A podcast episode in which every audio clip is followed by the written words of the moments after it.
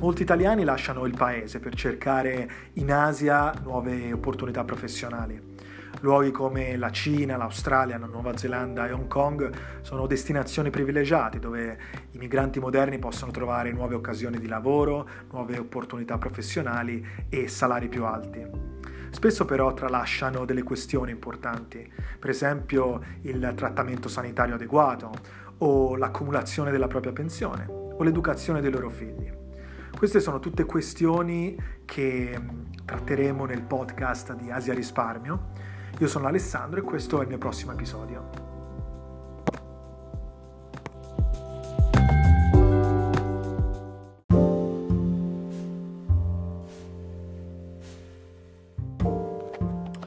Il modello previdenziale europeo, includendo quello italiano, Uh, probabilmente era già uh, sbagliato nel momento in cui è nato, cioè nel secondo dopoguerra. Questo non tanto perché non riuscisse a mantenere le proprie promesse. Di fatto, per, tutto, per tutta la seconda metà del XX secolo, il sistema di sicurezza sociale europeo e il welfare generale ha funzionato piuttosto bene. Il modello di redistribuzione della ricchezza attraverso le pensioni, attraverso l'assistenza sociale, attraverso le prestazioni sanitarie gratuite fornite ai cittadini garantiva una forma di redistribuzione di quella ricchezza che eh, era accumulata attraverso le contribuzioni fiscali. In pratica veniva chiesto ai cittadini una, uh, un, grande, uh, diciamo così, un grande sacrificio, tra virgolette, a livello di tasse, un costo dello Stato piuttosto elevato, ma lo Stato garantiva in cambio al cittadino di prendersi cura di lui dalla culla alla tomba, in pratica fornendo stabilità finanziaria nel caso non ci fosse più stato il lavoro e il salario a garantire per lui. Quindi lo Stato diventava l'alternativa all'iniziativa privata che avveniva attraverso il lavoro. Ora, appunto, questo modello ha funzionato per diverse decadi, tuttavia era probabilmente già sbagliato nel momento in cui si poneva eh, come fonte di stabilità finanziaria per i cittadini, perché costruiva una certa mentalità, costruiva una mentalità che eh, possiamo definirla una mentalità di pigrizia finanziaria, cioè in pratica non spingeva i cittadini a prendere l'iniziativa, non spingeva i cittadini ad essere proattivi con le proprie finanze, non, non spingeva i cittadini ad allocare le proprie finanze i propri capitali in maniera costruttiva, in maniera proattiva, creando dei fondi complementari che eh, si alternassero al sistema pubblico. In pratica non li spingeva a diversificare e potremmo dire con una, con una frase non li spingeva, non creava quella mentalità da investitore che invece è necessaria per creare stabilità finanziaria. In pratica il cittadino non diversificava e come ogni investitore sa, la diversificazione è il vero spirito dell'investimento. In pratica non puoi puntare tutto su un cavallo, altrimenti eh, aumenti l'asticella del rischio e metti la tua situazione finanziaria in condizioni di grande fragilità. Per cui bisogna sempre cercare di diversificare, mettere le nostre uova in cestini diversi, perché se uno si rompe ci sono gli altri che garantiscono comunque delle risorse. E invece eh, lo Stato, costruendo questa mentalità, poneva il cittadino eh, davanti a una sola fonte di ricchezza, eh, una sola fonte di stabilità finanziaria che era lo Stato. In fondo le tasse sono una forma di investimento, sono una forma di investimento nel settore pubblico. In pratica si investe una parte dei nostri capitali nel settore pubblico e ci si aspetta un ritorno, ci si aspetta una redistribuzione di ricchezza. Ora, per quanto sicuro possa essere, qualsiasi investimento ha un margine di rischio, anche questa è un'altra verità che qualsiasi, investitore sa. E quindi eh, cosa succede? Che con una mentalità di pigrizia finanziaria, il cittadino sente di aver fatto il proprio compito. Molto spesso si sente dire ho pagato le tasse, mi aspetto che lo Stato mi redistribuisca la ricchezza. E, eh, e, questo ha portato quindi i cittadini a, a, non utilizzare i propri capitali in fondi extra. Di solito quello che si faceva una volta pagate le tasse, una volta pagate le proprie spese, quello che avanzava i soldi extra si accumulava in banca. Si promuoveva quindi non tanto la mentalità dell'investitore, non tanto l'iniziativa di investimento privato, ma si promuoveva la cosiddetta logica del materasso, cioè quella di mettere i nostri soldi avanzati sotto il materasso, di accumularli in banca cosa che ovviamente porta a un costo, ma soprattutto porta a un costo opportunità, cioè la mancata opportunità di mettere i nostri soldi al lavoro, di farli capitalizzare, di creare valore, di generare rendite future, alternative al, a quello che ci può erogare l'ente pubblico e a quello che ci può dare il nostro lavoro. Quindi la logica del materasso è stata promossa per diversi decadi in maniera quasi inconsapevole, no? in maniera quasi subliminale, in maniera parallela a questo sistema di uh, cura del cittadino dalla culla alla tomba finanziato dalle tasse. E cosa succede? Succede che la generazione che oggi si trova ad essere attiva, si trova a lavorare attivamente, a costruire la propria carriera, eredita questa logica del materasso dalla generazione precedente, con la differenza che la generazione precedente poteva comunque convivere con questo tipo di mentalità, mentre la generazione corrente, i professionisti attivi, non può farlo perché sono cambiati i contesti.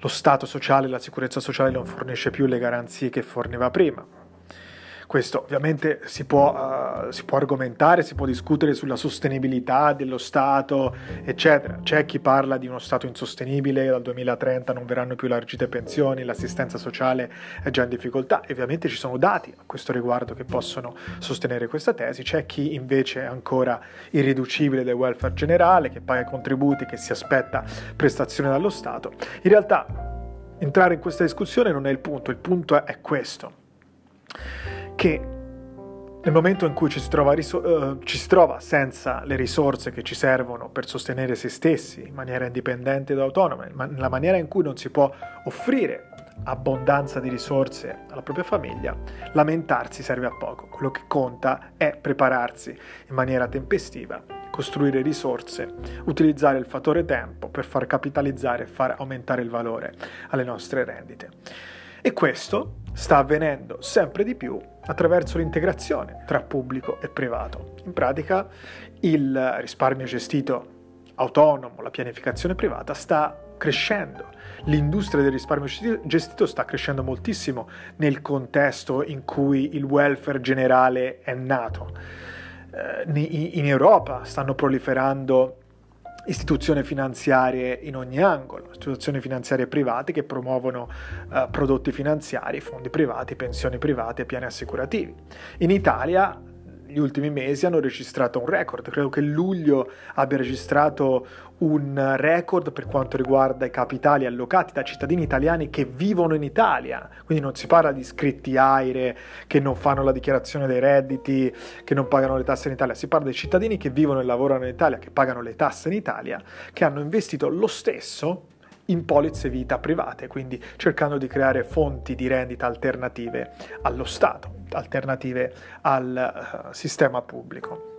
Quindi questo è un trend di cui ci sono già dati disponibili che confermano come il risparmio gestito, la pianificazione finanziaria privata, la gestione autonoma delle finanze personali diventerà probabilmente la norma in futuro. Adesso, al giorno d'oggi, in Italia si parla ancora di welfare integrativo, cioè la si percepisce ancora come una forma di integrazione tra pubblico e privato. Questo perché? Perché l'Italia nasce come sistema previdenziale multipilastro, un sistema previdenziale che si basa sul pubblico, poi prevede la, la, previdenza complementare, cioè i fondi aziendali, e poi la previdenza privata, che è appunto quella che sta nascendo adesso, che prevede l'utilizzo di fonti eh, alternative, come le pensioni private, i piani assicurativi del ramo vita. E quindi tutte queste cose, questi tre pilastri dovrebbero integrarsi. Quello che appunto si sta uh, verificando in queste ultime eh, settimane, in questi ultimi mesi, è che il pilastro della pianificazione privata sta prendendo sempre più piede, più piede sta crescendo proprio perché gli altri due si stanno indebolendo. I cittadini probabilmente iniziano a percepire che lo Stato non ha più la stessa forza di prima e l'azienda non garantisce più gli stessi benefit che garantiva prima e quindi di conseguenza il terzo pilastro, quello della pianificazione privata, è quello che cresce maggiormente e diventa quello su cui puntare, già adesso e in futuro. Gli italiani che invece sono all'estero lo sanno già da tempo e non parlano nemmeno di welfare integrativo, ma parlano semplicemente di pianificazione privata. In contesti come Hong Kong, come l'Asia, come la Cina, la Cina un po' meno, sicuramente Hong Kong, uh, il, um, il, welfare generale non, non esiste. In pratica lo Stato non ha gli alti costi che dicevamo prima e però di conseguenza non eh, si prende nemmeno le responsabilità di fornire assistenza al cittadino, pensioni e sanità gratuita, in pratica non si prende cura del cittadino dalla culla alla tomba. Contesti come Hong Kong nascono come laissez-faire economico, cioè nascono come uno Stato che costa poco, tassazione ridotta al minimo, attrazione di capitali esteri e di business esteri, perché appunto proprio vengono attratti dalla tassazione più bassa, dal costo minore del lavoro, dalla, dall'assenza di tasse sul ritorno di investimento. E questo ovviamente porta all'entrata di capitali all'interno della regione e la trasformata nel centro finanziario, in uno dei principali centri finanziari in Asia e del mondo. In questo contesto la pianificazione privata è la norma, è la normalità, è quello che come dicevamo, probabilmente accadrà in futuro anche ai paesi di welfare generale come eh, l'Europa e l'Italia. Qua, visto che lo Stato non dà e non ha mai dato le stesse garanzie, i cittadini sono stati abituati a assumere una mentalità da piccolo investitore, quindi di fatto allocano, iniziano a mettere i propri capitali in fondi privati fin da quando eh, sono molto giovani, fin da quando entrano nel mondo del lavoro, addirittura già da quando sono bambini sono i genitori che anticipano questo processo di pianificazione privata proprio perché favoriscono l'accumulazione di capitali. In pratica un giovane può trovarsi con delle rendite già mature perché i genitori hanno pianificato per loro, hanno già creato piani di risparmio, piani assicurativi, eh, pensioni private ma non è solo un'opportunità per anticipare la generazione della propria ricchezza, ma addirittura in contesti come questo diventa quasi la, la, la, appunto la norma, la necessità. Se non si ha un'assicurazione privata, difficilmente si hanno prestazioni assistenziali fornite dal governo, proprio perché non c'è il finanziamento di tali prestazioni assistenziali pubbliche attraverso i contributi. Qua le tasse si pagano molto meno. Quindi è importante capire questa tendenza che sia uh, in Italia, in Europa, sia a livello previdenziale, probabilmente anche a livello internazionale e globale. Ed è importante capirla quando siamo giovani, non quando siamo uh, già in un livello avanzato della nostra carriera, perché molti si stanno effettivamente accorgendo di questo cambiamento, di questo cambio di paradigma a livello assistenziale, a livello previdenziale che va dal welfare generale alla pianificazione privata, ma se ne accorgono quando? Quando iniziano a fare mente locale e a pensare alla pensione ma ci pensano perché sono già avanti con l'età, magari hanno già superato i 50 anni, vedono la pensione come il prossimo step, vedono la carriera come qualcosa che si sta prestando a giungere alla fine e a quel punto lì un pensiero ci va alla pensione, ma a quel punto lì è probabilmente troppo tardi perché per creare un piano pensione quando si ha già 50 o 55 anni non si ha tanto tempo per far maturare le proprie pensioni private, i propri capitali, per far accumulare interessi, dividendi, bonus, per creare delle rendite.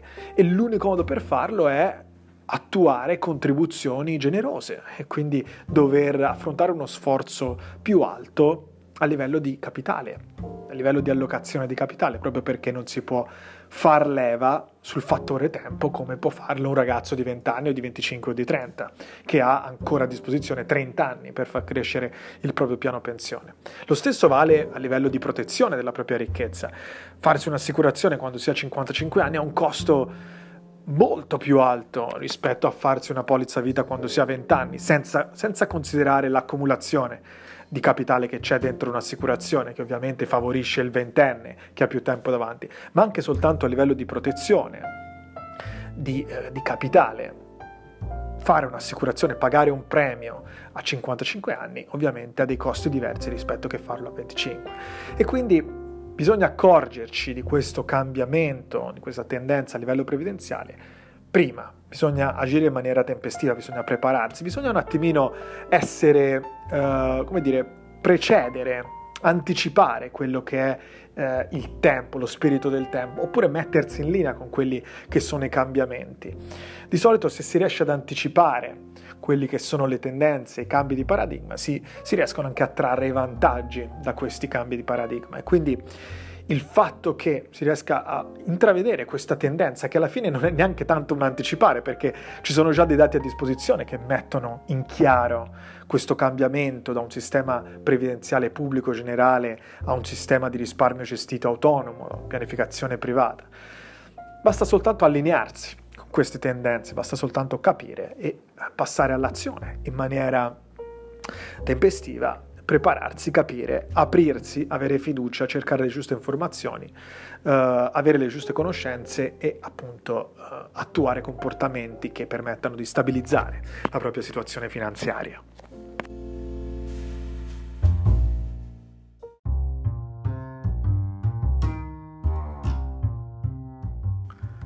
Questo era un altro episodio del podcast di Asia Risparmio. Spero che ti sia piaciuto e tu ne abbia tratto informazioni utili. Se vuoi saperne di più oppure vuoi fare una chiacchierata in privato, contattami con un messaggio su LinkedIn. Mi trovi sul profilo Alessandro Meccheri, scritto Alessandro M-E-C-C-H-E-R-I, Meccheri oppure puoi partecipare alla mia newsletter, puoi venire sul mio sito asiarisparmio.com e lasciare la tua email. In ogni caso spero di sentirti presto al prossimo episodio del podcast di Asia Risparmio. Ciao ciao!